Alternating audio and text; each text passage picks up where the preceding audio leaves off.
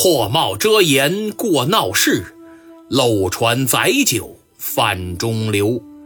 躲进小楼成一统，管他冬夏与春秋。鸦片战争失败，道光皇帝作为大清帝国的掌舵人、最高负责人，心情有多沉重，自然可想而知。甚至不比林则徐、邓廷桢等等这些大臣好过。当接到南京条约的文本，奏请签字时，我相信爱新觉罗民宁一定百感交集。他望着龙书案上的奏本，再看看殿外那阴沉沉、寂静无声的黑夜，不由得悲从中来。道光简直无法接受这样的事实，因为自登基以来，他始终秉持克勤克俭的理念，身体力行地为天下做表率，从不好大喜功，从不。铺张浪费，连顿好饭都舍不得吃，一件新衣服都舍不得穿呐。每日处理国政，也算兢兢业业，不敢懈怠，怎会被那英仪欺负到这般田地，遭此奇耻大辱，实在是痛心疾首。遥想当年。身为皇子，天理教徒祸乱紫禁城，是他挺身而出，百步穿杨，击杀数人，力挽狂澜，何等英勇！继位之后，他整顿吏治，平定张格尔叛乱，何等威风！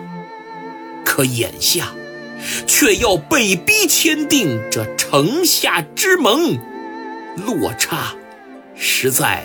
太大了，根本无法接受。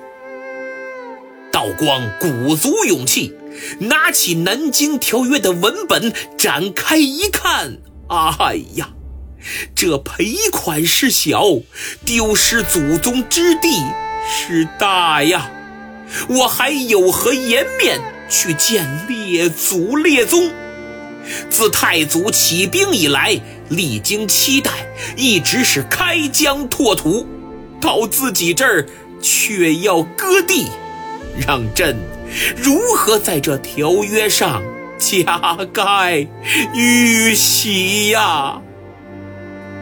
思来想去，斗争良久，最终，道光别无选择，只得在《南京条约》上重重。盖上了玉玺。以上虽是我个人的揣测，但道光的心情基本就是如此。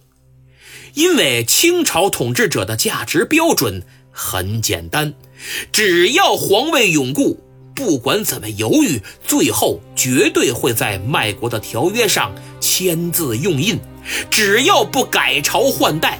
他们宁可向侵略者低下自己那在臣民面前高昂的头。近代国家意识在他们的大脑中还未曾萌生，所以自己的家族利益就等于国家利益，就等于民族利益。而实际上，很多时候家族利益和国家利益并不一致。为了家族利益而出卖国家利益，变成了固定操作，顺理成章。不光清朝统治者，古今中外，只要国家观、民族观没建立起来的政权，统治者呀，都会如此。南京条约签订后，几世中董宗远上奏说：“国威自此损矣，国脉。”自此伤矣，乱民自此生矣，边境自此多事矣，诚如此言呐。经此打击，道光的身体每况愈下，接班人的问题也便提上了日程。最抢眼的人选有两个，一个是老四，未来的咸丰皇帝爱新觉罗奕主，另一个是老六，后来的恭亲王奕欣。论文采，奕欣诗词歌赋样样精通，还写得一手好字，从小就受到父皇格外器重。论武功，奕欣更是明显超过奕主。史书记载，诸皇子练习武功。一心出类拔萃，小小年纪就能骑善射，而且对枪法和刀法颇有研究。道光为此还赏予他一柄白红刀，准许永久佩戴，以示殊恩。虽然一心跟一主比是文也赢，武也赢，赢麻了，但最终还是败给了他这位四哥。原因就是易主有一位颇善权谋的老师杜寿田。杜寿田道光三年会试第一，殿试二甲第一。道光十八年升左都御史、工部尚书，充尚书房总师傅。有一次，道光帝命各位皇子到南苑打猎。实际是想试一试皇子们的武艺如何。按清朝惯例，皇子读书时外出需向老师请假。得知要去射猎，杜寿田沉思良久，向四皇子低声说道：“此去，阿哥只管坐视他人骑射，勿发一时，还要约束随从，不得捕杀任何生灵。”返回时，陛下定会询问缘由，如此这般这般如此作答便可。当天狩猎毫无悬念，六阿哥一心收获最多，唯独一主一无所获。道光十分不解，询问为何如此，是不是身体不适啊？易主说：启禀父皇。十方春和，鸟兽孕育，不忍伤生，以干天和。现在是春天，正值鸟兽繁殖的季节。如果我现在涉猎，等于打破了天地万物的平衡，故而不忍杀生。哎呦，这番说辞太厉害了，简直就是晚清版的科学发展观。道光闻之，龙颜大悦，张嘴来了句：“此真帝者之言，这绝对是一国之君该说的话。”即便如此，道光还是犹豫不决，因为文韬武略，老四都赶不上老六，到底立长还是立贤，确实是道难题。有一天。病重的道光自知回天无术，就打算临终前最后考察考察二位皇子，决定由谁继承大统。六阿哥的老师很正直，没那么多弯弯绕，说皇上若询问治国安邦大计，六爷你应当知无不言，言无不尽。那意思让陛下知道你很优秀，值得托付。哎，放心去吧。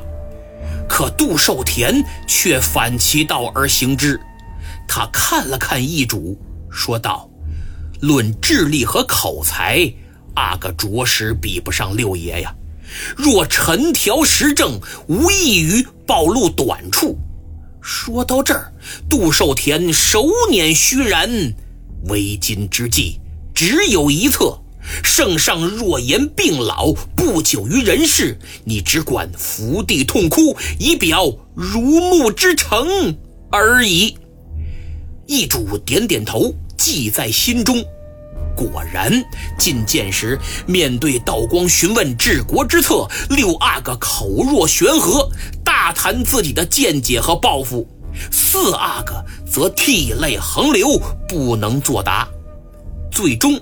道光被四阿哥一主的举动所感染，对左右说：“皇四子仁孝，可当大任。老四孝顺呐，仁义，老六有才归有才，但我都病成这样了，他居然无动于衷，还把我死后的事儿考虑的那么透，那么全，合着他心里只有权力，没有亲情。这个典故史称“藏拙事效”。一八五零年二月二十五日，道光三十年正月十四。道光皇帝龙玉归天，去世前，他召见了十位重臣，把秘密立储的匣子当面打开。令人意外的是，匣内竟有两份上谕，第一份是立皇四子为皇太子，第二份是封皇六子一心为恭亲王。一匣两谕。这是清朝自秘密立储以来破天荒的一次，立长还是立贤，道光做出了选择，而正是这个选择，使大清王朝在穷途末路中永远无法回头。道光的时代结束了，其实作为统治者，他并不想成为千古罪人。但却成为了历史悲剧的担当者。一位叫齐听的英国人说出了道光的病根儿：像中国这样一个封建王朝，是在孤芳自赏、愤世嫉俗、目空一切的幻想中孕育而成的。他们把所有文明、资源、勇气、艺术、军事都远超过自己的其他国度，都当作劣等人对待。这在我们看来是多么的反常！道光一朝最著名的大臣非林则徐莫属。有人说林则徐是开眼看世界的第一人，也有人说。林则徐对西方的了解很有限，还有人说，如果林则徐不被罢官，鸦片战争一定能打赢。那么，林则徐到底是个怎样的人呢？他的一生与中国的前途有多大关系呢？